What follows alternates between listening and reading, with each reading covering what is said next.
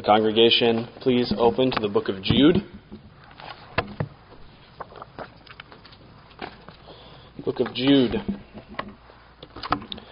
We'll be looking at verse 3.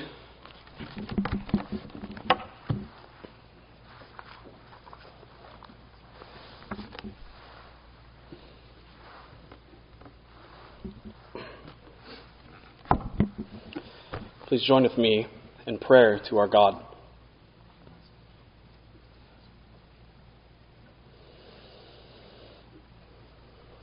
Heavenly Father, we now come before Thee once again, O God. We thank Thee for the singing of praises unto Thee, the meditation of salvation which we have in our Savior, O Thou, our tender lover of our soul, Jesus. We thank Thee for the Holy Spirit. And Holy Spirit, we ask Thee to now guard us from error, to apply thy word to our hearts, O God. Without thee we can do nothing. Send us not on a fool's errand, O Lord, but increase our faith, increase our commitment to thee, to thy gospel. Help us contend for the faith. Help me, this unprofitable servant of thine, to preach thy word with power, fluency, and fervency, to honor thy Son, to honor what thou hast done, O Jesus.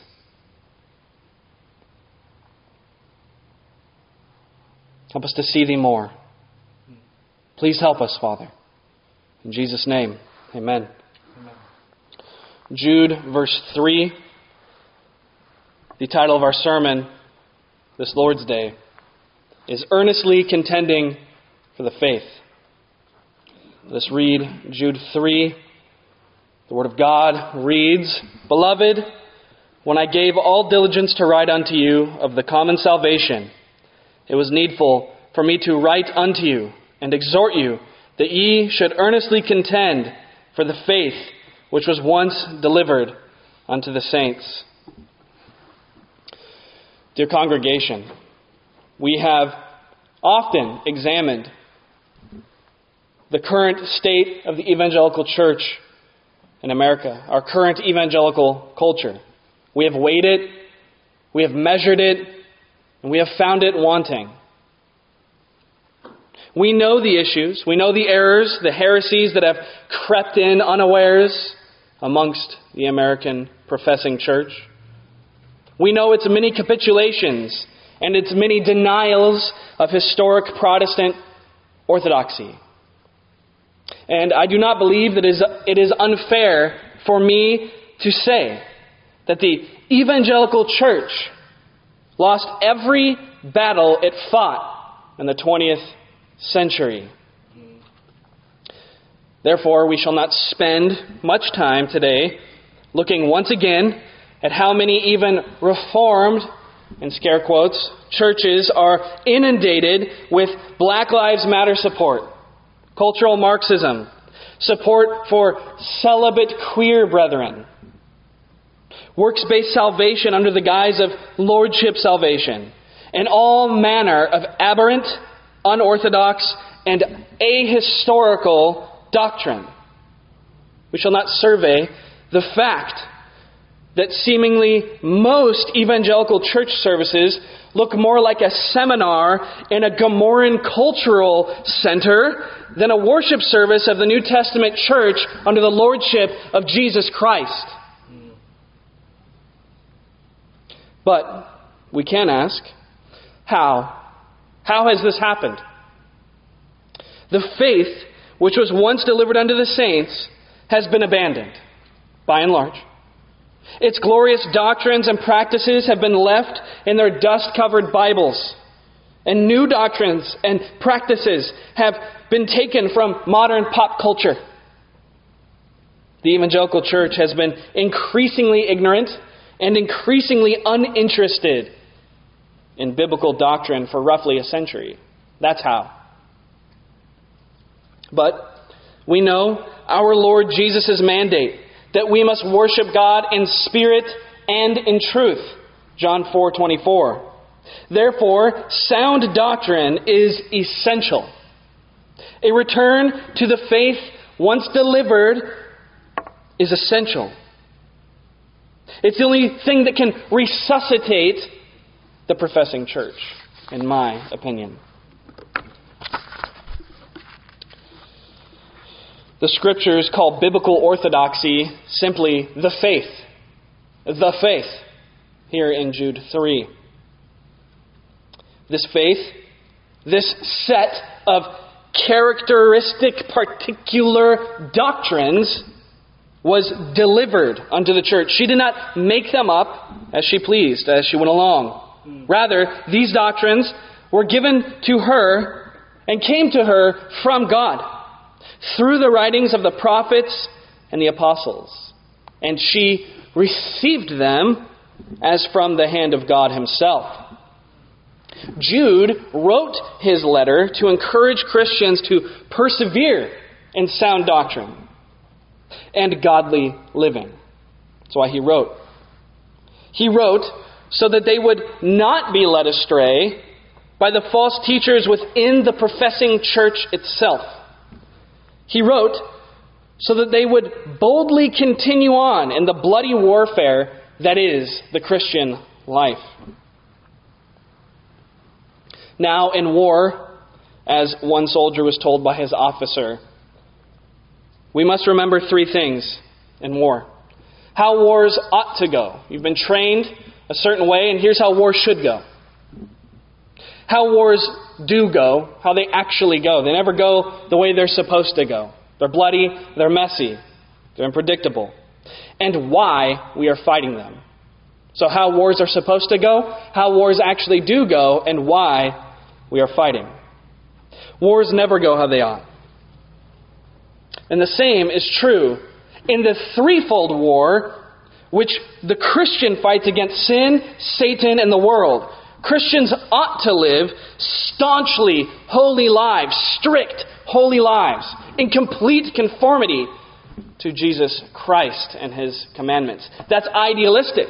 That's what we are supposed to do. That's how it ought to go. Never turning from the left or to the right in their conduct or in their beliefs. That's how it should go. But we know that the Christian life never does go this way, does it? Thus, Christians must remember that they are fighting this war under the leadership of their captain, the captain of their salvation, Jesus Christ, and that they are fighting for his honor, his glory, and eternal life. That's what will motivate us, exhort us, and strengthen us to continue on. The apostle Paul tells Timothy in 1 Timothy 1:18, "This charge I commit unto thee, son Timothy, according to the prophecies which went before on thee, that thou by them mightest war a good warfare." But what is the warfare that Timothy is to wage? What is he fighting for? Well, in the next verse, Paul tells him that his warfare consists in holding the faith and a good conscience. Sound doctrine, sound living. That's what the war consists in. This is what we are to contend for. This is why Jude tells his readers, Beloved, when I when I gave all diligence to write unto you of the common salvation, it was needful for me to write unto you and exhort you that ye should earnestly contend for the faith which was once delivered unto the saints. This battle, this warfare which we are to contend, is for nothing else than the common salvation which believers all partake in. Now, in many sermons, especially as of recent, as the country we live in continues to unfold and unravel, we have told you how necessary it is to contend for the faith. But in this sermon, we shall look at how you are to contend for the faith. Three aspects of contending for the faith against false teaching. First, what it is to contend. What is contending? Number two, what saints are contending for? And lastly, number three, how saints contend. First, what it is to contend. Contend, the word means to exert mighty and concerted effort. And it is most accurately captured in our version before us, earnestly contend. Earnestly contending involves a couple things. First, conviction. If we are to earnestly contend, we need conviction. To fight for a cause, we must be convinced of the cause, convicted that it is a good cause. We who know, love, and serve the Lord Jesus Christ have the greatest cause, dear believer, in all the world to contend for. When we wear ourselves out holding fast and standing boldly for the truth as it is in Jesus, we are not laboring for some worldly cause, but for the cause of Christ. The pure doctrine of the Word we are contending for.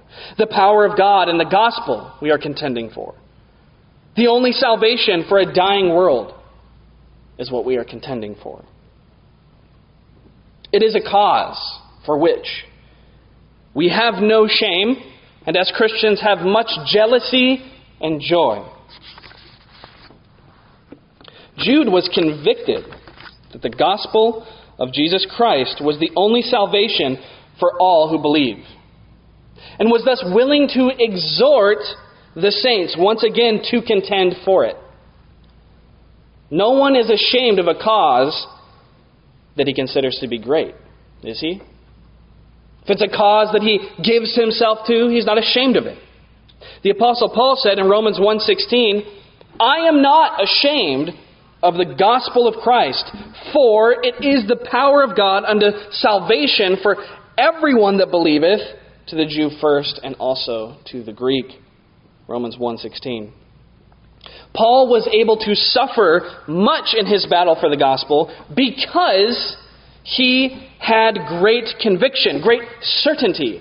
In 2 Timothy 1:12, he writes this: For the which cause I also suffer these things, the gospel.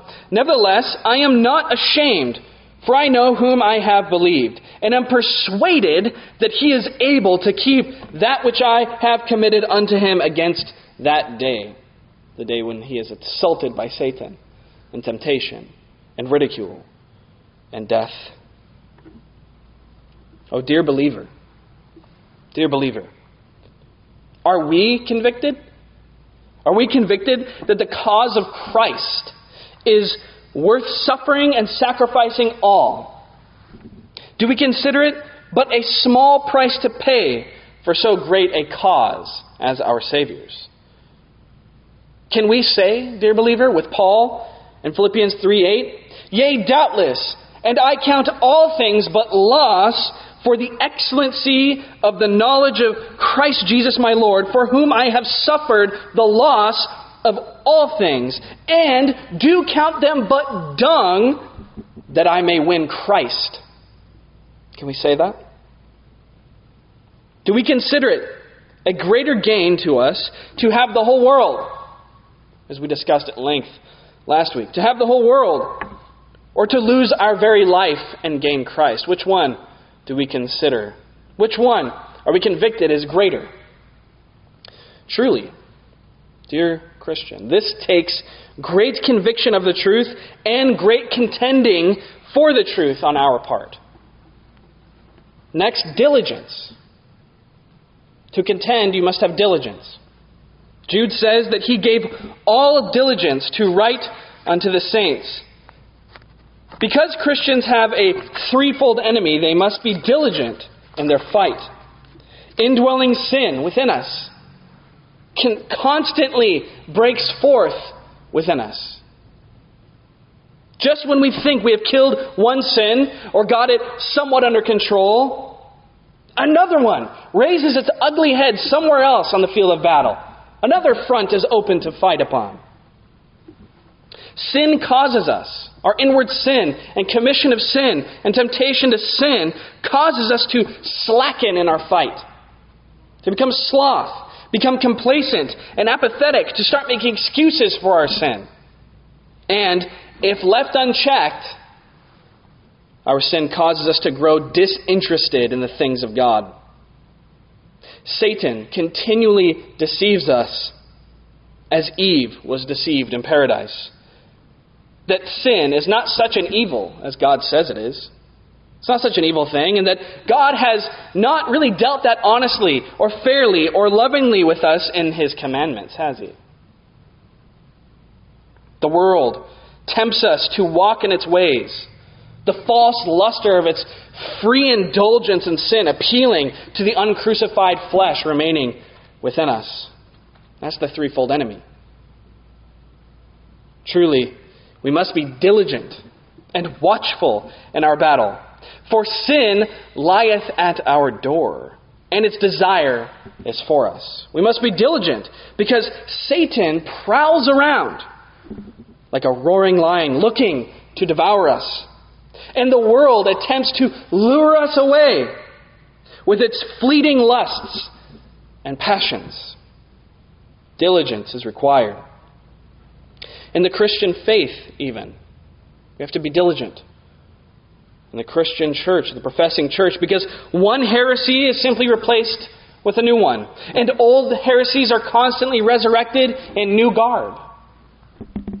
We must be diligent, like the watchmen on the walls. We must be diligent in knowing the truth, so that we be not deceived with unorthodoxy, whatever form it decides to take. This requires that we be diligent in our study of what? The Scriptures. For how can we know God if we do not listen to His voice in the Scriptures? We must be diligent in our attending upon the means of grace. Lord's Day. Paul tells Timothy that he is to give attendance to reading, to exhortation, and to doctrine, 1 Timothy 4:13, and that he is to take heed unto doctrine that he might save both himself and they that hear him. 4:16. Now, true contending, true contending for the truth is not simply attacking error. You go out searching for error and you just attack it. No. But it's a holding fast also to that which is good. It's not simply attacking error, it's also holding fast to that which is good, that which is true. We must attack error within ourselves before we can attack it without. We are to, as Paul says, endure hardness or hardship as a good soldier of Jesus Christ, 2 Timothy 2 4. This means that we do not entangle ourselves, as he says, with the affairs of this life, but that we aim to please him who hath made us to be soldiers for him, namely our captain, Jesus Christ. Let's be diligent. Truly, dear Christian, our, war- our warfare requires great bravery and great strength, both of which come to us from where? By setting our eyes on God above, alone. We must pray as that great contender for the faith, John Calvin, used to pray. Cor meum tibi offero domine et prompte et sincere.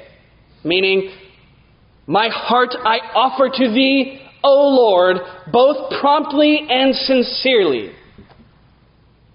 That is a prayer of diligence that helps us as we constantly look out as watchmen in our own heart and in the world and in the church. Second, what saints are contending for. So, what it is to contend, and now, what saints are even contending for. A couple of points. They're contending for the common salvation, Jude says. Jude writes concerning the common salvation. In other words, that salvation which all believers freely partake in by God's grace through faith in Jesus Christ. That which we are to contend for is no mean or base thing. but the very salvation of hell-bound sinners. We are contending, dear believer, for the glorious gospel of Jesus Christ. That's what you're contending for the common salvation, the faith. Is there anything greater for which we can give ourselves, dear congregation? I can think of none. In this battle, we are not fighting for our rights, nor our country, as noble as that may be, but something far greater, far greater the honor of our blessed Jesus, the lover of our souls. When we contend for the faith, dear believer, we contend for the very way of salvation, and not just any salvation, but our salvation and the salvation of our brethren. That's what we're contending for. Contending for the very way that any of us have ever been saved, the common way all believers have been saved. That's what we're contending for. What greater thing is there to defend? A gospel so glorious, so rich, so free is surely worth suffering a few temporary blows. This light and momentary affliction is not even worth comparing with the glory that shall be revealed in us. The free grace of God is free and common to all who believe. There's no reason why one is saved over another within themselves. No reason. All are saved by the same glorious God in the same glorious way, namely, in the atoning sacrifice of his only begotten Son, Jesus Christ, who poured out his blood upon the cross, living a perfect life for his people who shall believe upon him. And he shall be their God, and they shall be his people. Think for a moment on those words I just said. Now, you have thought this. What an honor it is to defend such a gospel. What an honor to boldly stand up for this cause. It is not divisive to contend for the truth of the gospel, but it is deplorable to back down from de- defending and contending for the gospel. It is not divisive to contend for the gospel, but it is deplorable to back down from contending for the gospel. For it is our only salvation and our only hope. Second aspect of what we are to contend for is the faith once delivered unto the saints, Jude says. We are not to contend for just any religious thing we like, any aspect of doctrine, and pick one, and that's our thing, but we are to contend for the faith which was once delivered unto the saints. By this, Jude means the particularities of scriptural doctrine. To boil down the teachings of the Bible, as many do in our day, to some mere Christianity in order to establish some false foundation upon which papists, Protestants, and Orthodox can stand on is to undo the truth of them entirely. The scriptures, dear congregation, actually say something. They actually say something. And what they say, they actually say. They say things particularly and intentionally. On that account, we can have fellowship and lesser or greater amounts of unity with other true believers, meaning those who partake in the common salvation. We can have fellowship and greater or lesser degrees of unity with brethren who differ with us on non gospel issues, but this does not dismiss us from our duty to contend for the specific teachings of the Scripture. Just because I can love my Arminian or Presbyterian brother does not mean I can set aside the clear and precise doctrines of the Bible, nor that I can have the same amount of unity with both. Our holding to the true teachings of the Bible does not make us better than them, but it does make us more faithful than them. This is why doctrine matters. Give all attendance unto sound doctrine, the Bible tells us, dear believer. Now, you have a Bible, as do all Christians, at least in this country. You may open its pages and find out what is in it. We do not have to be apologetic or ashamed for contending for the truths laid out in Scripture. You don't. You have to be apologetic. You don't have to be ashamed. As Spurgeon once said, if the Arminian cannot see the free electing grace of God in their Bible, that we cannot help them. They need an optometrist, not a theologian. If our Paedo Baptistic brethren cannot clearly show us their doctrine from Scripture, then we are under no obligation to honor it nor to contend for it. We have often heard it said doctrine divides, but Christ unites. That's true. That's very true. Christ unites believers together in his doctrine, which divides falsehood from the truth. Turn around on him. Remember that the doctrines of the Word of God were, as Jude says, delivered. Delivered unto us. They are not our invention, or at least they shouldn't be. Therefore, we cannot add to them, nor can we take away from them. We must contend for that which is there. Rather, we must contend for what they say, not tweak them, not be ashamed of certain parts. It is God's word, God's truth. We must simply hold to it. He'll defend it. He'll defend it. I think it was C.S. Lewis who said you don't have to defend a lion. You simply open the cage. We cling to the truths of the Word of God. He shall defend them. And actually, that'll be his means, one of them, of defending them. Simply because Christians may disagree on some things does not nullify what is true. Just because they can't agree on what certain aspect is true or not of a particular doctrine does not mean that there is no truth there. God means exactly what He says in His Word, and His Word is true. A third way that we are to contend, how we contend, is against false teaching. We contend against false teaching. Therefore, we must oppose false teaching. In his context, Jude is referring to false teaching and false teachers within the church. Within the church. Not without it. The worst doctrinal errors of our day are being taught within the professing church. Not without it.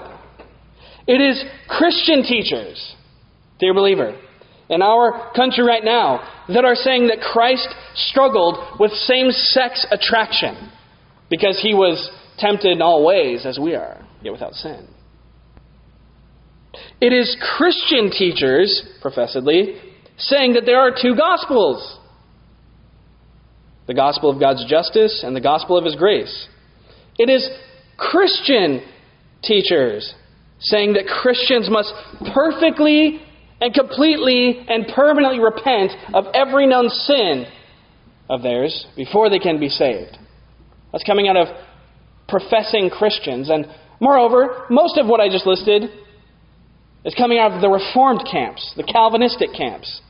As I mentioned last week, when people think of Calvinism, they think of social justice, Black Lives Matter, cultural Marxism, thanks to the Gospel Coalition and the heretics involved in it.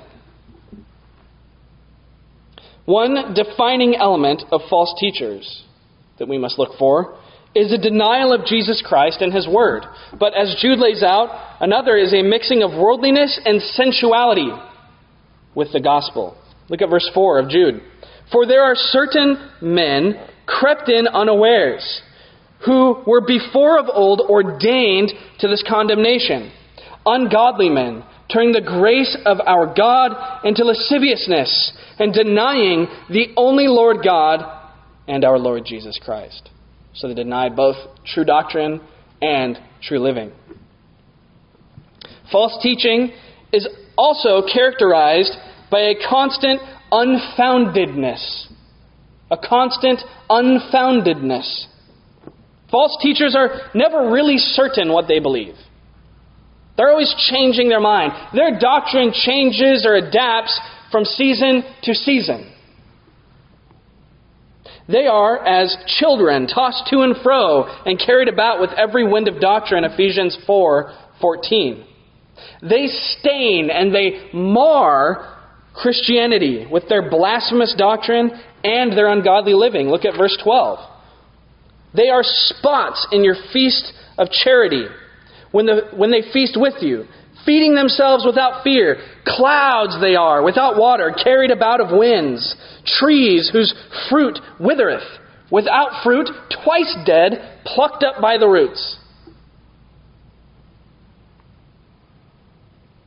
They are more concerned with pleasing men than pleasing God. Verse 16 says, They are murmurers, complainers, walking after their own lusts, and their mouth speaketh great swelling words, having men's persons in admiration because of advantage. What does that mean? That means that they hold the ple- pleasing man as something greater than pleasing God. They want man's admiration, and they admire other men rather than sound doctrine. Thus, dear believer, we see how necessary it is to contend for the truth. We must oppose false teaching, and we must war against it. This is not optional. But how shall we do this? That brings us to point three. Third, how saints contend. So, how shall we do it? First, we must have sound doctrine. Now, I know we touched on it briefly, but we must say a few more words because it is so important. It is important that we know what we believe and to labor to see if what we believe is contained in the Scriptures. Jude here puts us in remembrance, he says, of the Scriptures and exhorts us Remember ye the words which were spoken before of the apostles of our Lord Jesus Christ. That's verse 17 the doctrine found in the Bible is not man's words, but God's. 2 Timothy 3:16 All scripture is given by inspiration of God and is profitable. It's God's word, God's doctrines. So Christian, if you know what you believe, you will not be easily moved from the truth. At this church, you have a Bible to govern you and a confession of faith to guide you. Submit yourself, therefore, to the teaching of Scripture, and you will not quickly or easily find yourself submitting to false teachings and caught up in error. You will be equipped and encouraged to contend for the truth. We contend for the truth by contending for the truth. I know many misguided Christians, many misguided believers, who have, for a decade or more now, rebuked me for being divisive because I contend for the doctrines of the Scriptures. It happens pretty frequently. But is it not true that they only act this way because they are ignorant or undecided on the glorious truths of Christ? Yea. If you do not know what you are fighting for, dear Christian, you will fight for nothing. How do we contend for the faith? First, sound doctrine. Know what you believe. Secondly, through experiential Christianity.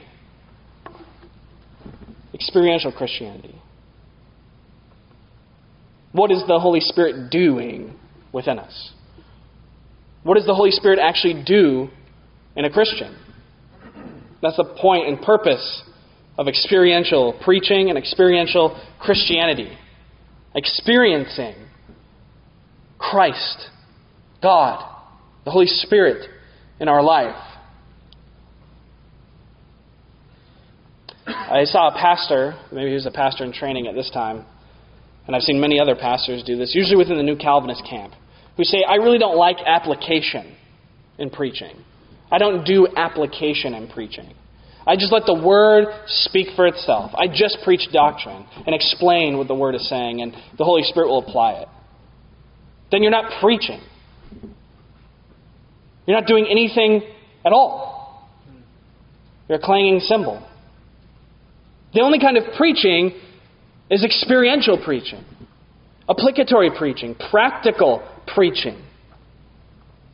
We must not only know the Scriptures theoretically and intellectually, but experientially. The reason false teachers separate themselves from Christ and his gospel is because, Jude says in verse 19, they are sensual having not the Spirit. They do not know God. They do not possess the regenerating Spirit of the Most High, the Holy Spirit, who is sent to all who truly believe by Jesus Christ. Thank God that such is not our case. Such is not our case. We not only know the Scriptures which God has given, but we know the God of the Scriptures. We know the God of the Scriptures. In verses 20 and 21, Jude says this But ye, beloved, building yourselves on the most holy faith, doctrine, praying in the Holy Ghost, true salvation, keep yourselves in the love of God, experience, looking for the mercy of our Lord Jesus Christ unto eternal life, doctrinally founded eschatological hope, experiential hope. So he combines the two previous ones together there. If you would turn with me briefly to Galatians chapter 2. Galatians chapter 2. Verses 19 and 20. Apostle Paul says this For I, through the law, am dead to the law, that I might live unto God. I am crucified with Christ. Nevertheless, I live. Yet not I, but Christ liveth in me. And the life which I now live in the flesh, I live by the faith of the Son of God, who loved me and gave himself for me.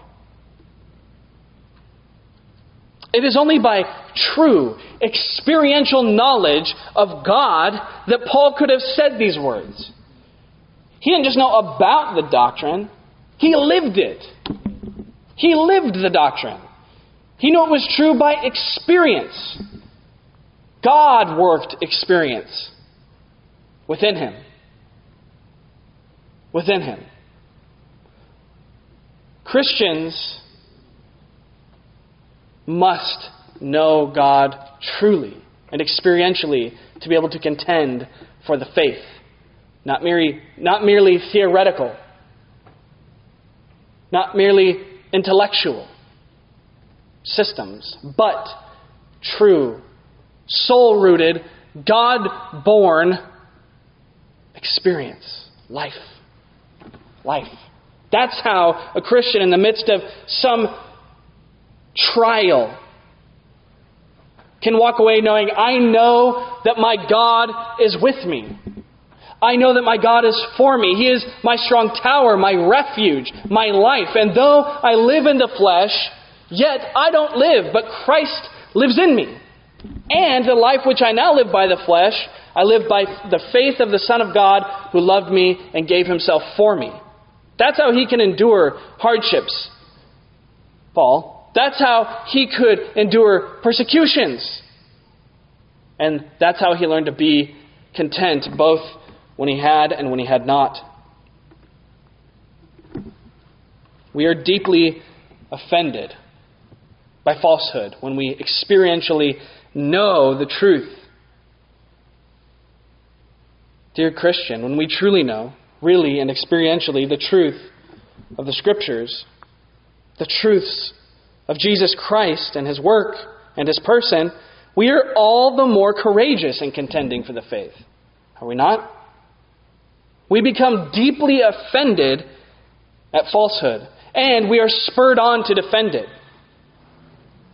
John Calvin, again, was often faulted for being very haughty and too easily angered by error. And though he acknowledged this character flaw, he stated this Does not even a dog bark when his master is attacked? A husband, we've got some husbands here, would not take kindly to a man who assaulted his wife. How much more Christians when their God and Savior is assaulted? If we experientially keep ourselves in the love of God, meaning a continual meditation upon the work of Jesus Christ for us and in us, we will love the truth and we will hate error. Last aspect of how we contend for the truth is godly living. We contend for the truth by living for God, living according to His commandments. We demonstrate our love to Him in this way. In Jude, godly living consists of a few particulars. First, turning away from wickedness and fleshly desires. Wickedness and fleshly desires. We are to hate, as he says in verse 23, even the garment spotted by the flesh. The false teachers loved their sin. And Jude's pointing this out. They loved their sensuality. They loved their wickedness. But we, as Christians, are to hate our sin. Our holy lifestyle will contend for the truth of Jesus Christ. How? Because it will make the doctrines which we proclaim evident. It will make them evident that they are true. Because they have such life changing power. The truth of our doctrine will be seen in the fact that we shudder and we shout, God forbid, at the consideration that we should sin that grace may abound. Romans 6 3. Next and last is a desire to reach the lost.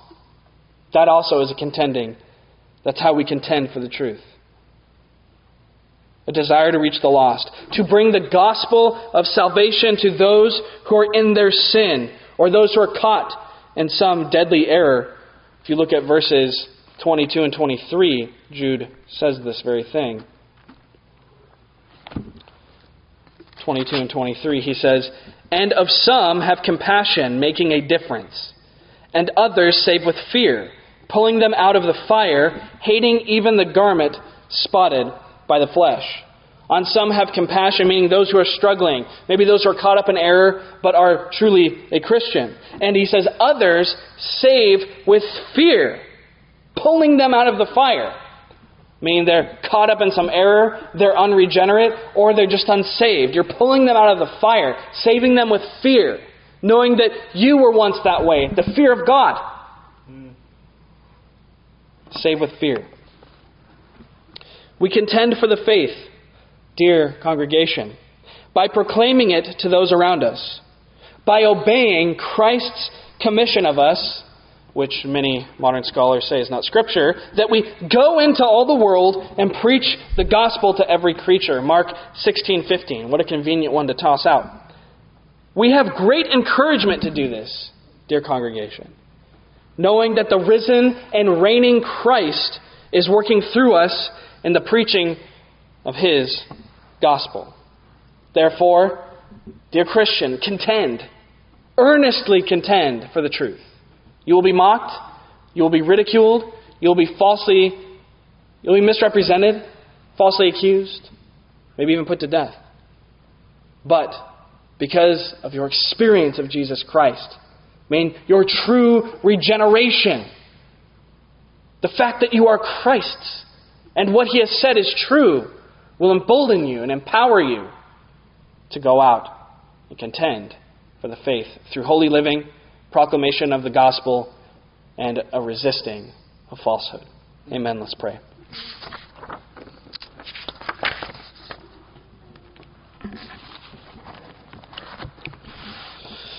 Heavenly Father, we once again come before Thee, O Lord. Please make us bold for Thee, Jesus. Holy Spirit, empower us. Teach us true doctrine. Help us to hold fast to that which Thou hast taught us. Help us to be brave and to love Thee, to know Thee experientially. In Jesus' name I pray these things. Amen.